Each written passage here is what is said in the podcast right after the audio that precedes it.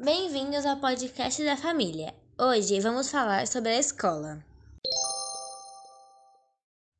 Como foi o seu processo de alfabetização? Bom, eu fui alfabetizada com 4 anos. Quando eu entrei no colégio, na, no prezinho, no né, antigo prezinho, as minhas irmãs já tinham me ensinado a ler e a escrever. Então eu já, já, já entrei mais avançado do que a galerinha que estava lá. Como era a escola?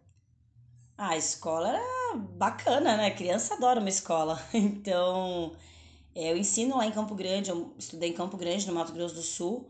O ensino era muito bom, as escolas é, bem equipadas, a gente ganhava, na época, né? A gente já ganhava uniforme, material, então isso era bem, bem legal, ajudava bastante os pais. Qual era a sua matéria favorita? Ah, português e história. Você estudava em, escola pública ou particular? Ah, eu estudei sempre em escola pública, só no colégio, no, no colegial, que eu fui obrigada a migrar para um particular, porque o curso que eu queria fazer não tinha ainda na rede pública, não tinha nas ETECs, que foi técnico em informática.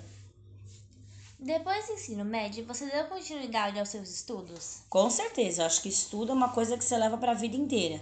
Como eu sempre disse, a única coisa que ninguém pode tirar de você é o seu conhecimento, então isso tudo tem que ser sempre. Eu fiz, depois do técnico em informática, eu finalizei o colégio, aí eu não tinha dinheiro ainda para fazer uma faculdade, não consegui passar na segunda fase da USP, né, da FUVEST, então eu tive que esperar um pouquinho.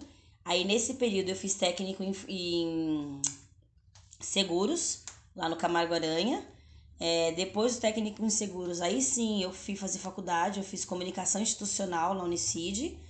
Depois de muitos anos eu migrei de carreira, eu larguei a área administrativa e tudo mais e fui fazer gastronomia. Então eu tenho graduação e pós-graduação, porque eu sou pós-graduada agora em cozinha internacional.